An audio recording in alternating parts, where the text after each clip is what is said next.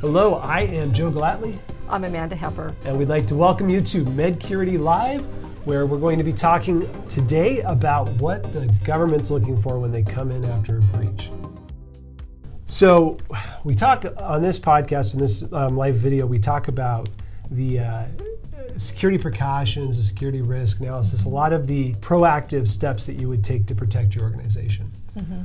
But it, there really is there really a point you reach where you're 100% compliant and you're fully secure, nothing to worry about. No. You need to remain current. Remain you always need to be uh, doing what you say you're going to do in Yeah. your security policies and procedures. And as long as there are, are people or employees or humans involved in healthcare delivery, there's going to be risk points.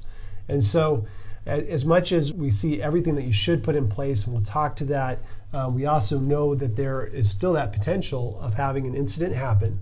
And, and then having the follow up from the Office of Civil Rights saying, hey, we're going to have to come review some of this with you and see if you are doing what you should as an organization to prevent that. So Office of Civil Rights will reach out. Uh, we've seen different types of notifications where they'll give you a call and say we're going to be reaching out soon, or they'll just send you the letter. Uh, but at that point, often a clock starts. So we felt it would be worth on this episode to go through some of the things that you might expect and be prepared for, mm-hmm. because we've seen as little as 30 days. In 30 days, send us these 15, 20 things. And so it's good to, to have that in mind, but it's not going to be things that are completely new to this. Maybe a couple of them will be, Right. but overall, if you're doing everything right, you've got a lot of that together, right? Exactly. So, in light of that, uh, we want to step through these these items, and these are things that you'd want to have in mind and be prepared for. Um, just one more quick example: we, we have a group that we worked with that um, had had introduced phishing testing, and they had a, a 10% open rate in the beginning, and after a year and a half, they would send these emails out to see if their staff opened phishing emails. They had cut that down to 1%, or less than 1% of the staff would open So these emails. good. It's fantastic. So then they had a ransomware event, a big data breach event, and and what was it that got them? It was a phishing email. So as much as the, we, we say here's great things to put in place, reduce your risk, these things can still happen, and it put them and, and, and many others have been through this in a position of receiving notification from the Office of Civil Rights to say we need to come in and see what you were doing in, in, in, in order to be prepared for this. So first off, and, and uh, you've probably seen different ones or have a, have a list as well. I've got a few things that we've seen a couple times come up on letters from the Office of Civil Rights. They will ask you for a narrative, a detailed narrative of what happened. So basically, tell us the story of what occurred. And if you've notified them already, your initial breach notification to the government is probably a good foundation for this letter. But you're going to want to look through that carefully, provide good detail, watch for acronyms that they may not understand um, that you use just within your organization. And you're going to want to explain what occurred and the actions that you took immediately, right? And what you've found so far as you've investigated this breach. So not just, hey, we were hacked, but this is how it happened, this is what was exposed, this is what we did immediately after. All your notes, your forensics, all of that that you conducted Absolutely. immediately following it. Yep. Yeah. And your notification to the media if that occurred, uh, to individuals if you suspect their information was accessed or potentially could be. So this is your opportunity to share those things, right? Right. That you you took these steps because you were prepared and you had a plan. This this narrative is where you're going to share. This is what we did.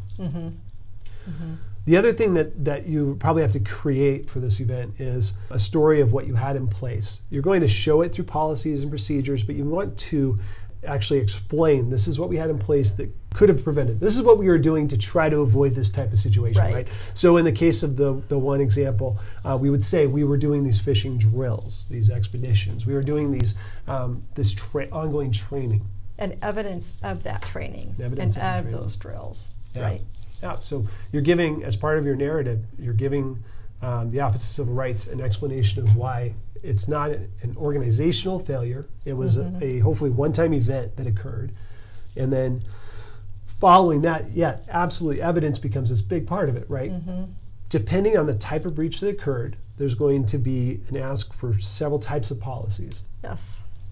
We've seen a number of the ransomware events here recently, and just a quick side note on that is ransomware a breach? It's still debatable, but Office of Civil Rights has said in the media, they've said you have to report it as a breach. So whether whether you think that patient information was exposed, start the clock, get the notifications Yes. out, notify OCR, notify the patients, and treat it as such. And we're seeing that consistently from both the Department of Justice and the Office, Office of Civil Rights.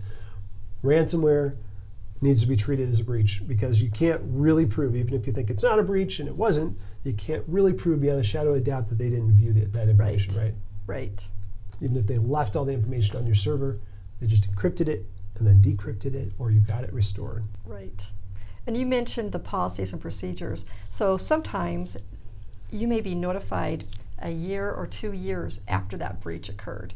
So you need to have access and provide your policies at the point in time in which that occurred, as well as any updates that you've made to those. Right. Right. So So don't throw away the old ones. don't throw away Don't the old toss the folder because you got a right. new set. Right. Yeah. Yeah. What's the retention period on policies? Any guesses? Six Right. years. Awesome. Six years. Yeah. six years. So uh, six years from when you changed it. Keep that archived copy around in case of exactly, yeah, exactly that type of incident coming up three years later. Where you said, yes, we did have policies, and here's how they existed at that time. Right. And all the logs and everything. Right. Yeah. Six yeah, years. Exactly.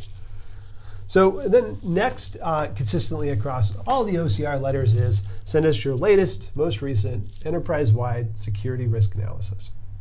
We've heard So- that before. Yes.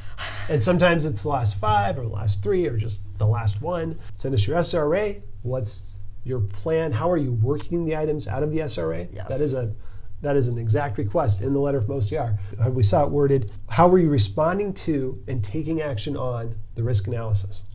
Right? And that that's with Medcurity when we developed the roadmap and when we first went live with our very first uh, minimum viable approach to the SRA, we didn't do it until we could include a way to track and, and, and document your response and your action taken on that SRA.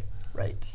We're not just looking, we're, we're, we're addressing, we're improving. Right? Right. So you have to you have to be able to provide re- proof of that Mm-hmm.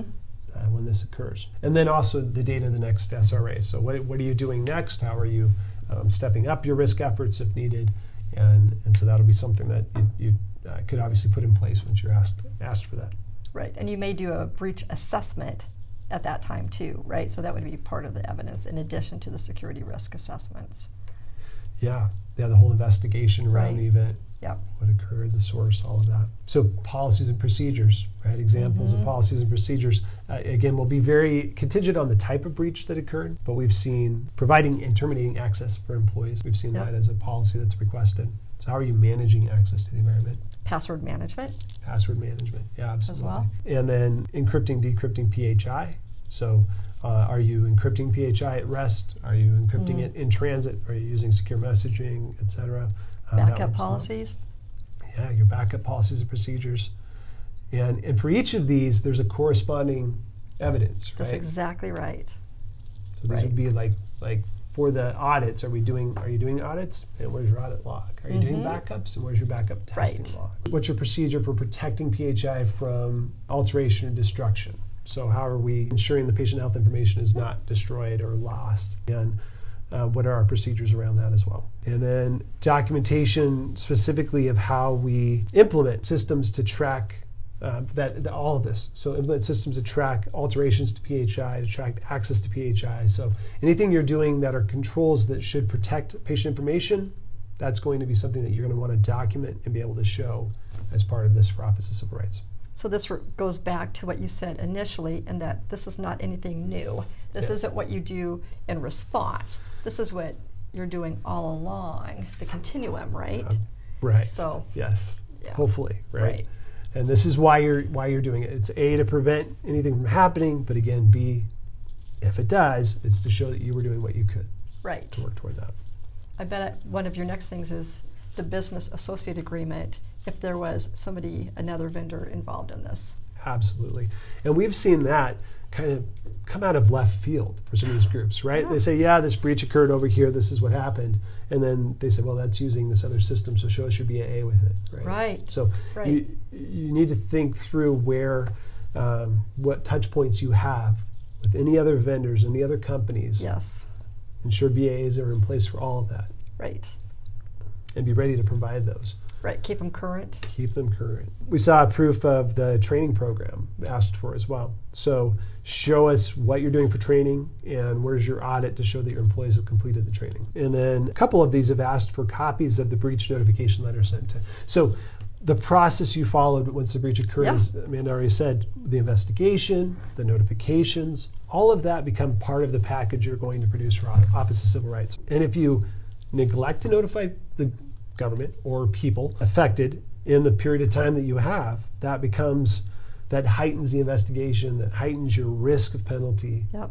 becomes de- certainly a uh, you, you've kind of shot yourself in the foot. So when a breach occurs, you have control over what happens next, and now you know you're going to be in a searchlight soon Right, right. regarding this. So you have to take great care to execute on everything you're supposed to do following a breach because you're going to be using that as evidence that you knew what to do and you responded appropriately. Absolutely. And you don't stop there. You don't say, well, we had done all of these things up to this point in time, so now we're just going to freeze and not move forward, right?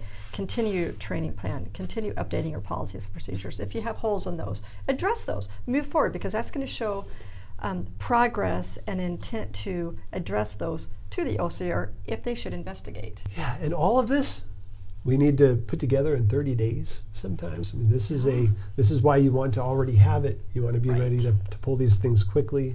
This is an, on top of uh, all the response that you need to take anyway to the event that occurred. So we've put a lot of thought into these types of policies that are required, and they're all part of the Med- everything we've na- listed today is part of the Mm-hmm. Medcurity platform, right? So if you don't have those in place, we're Contact us. to- it's a great place to start. Yes, uh, to guide you through with questionnaires on how to create each of these and to get everything established as it should be.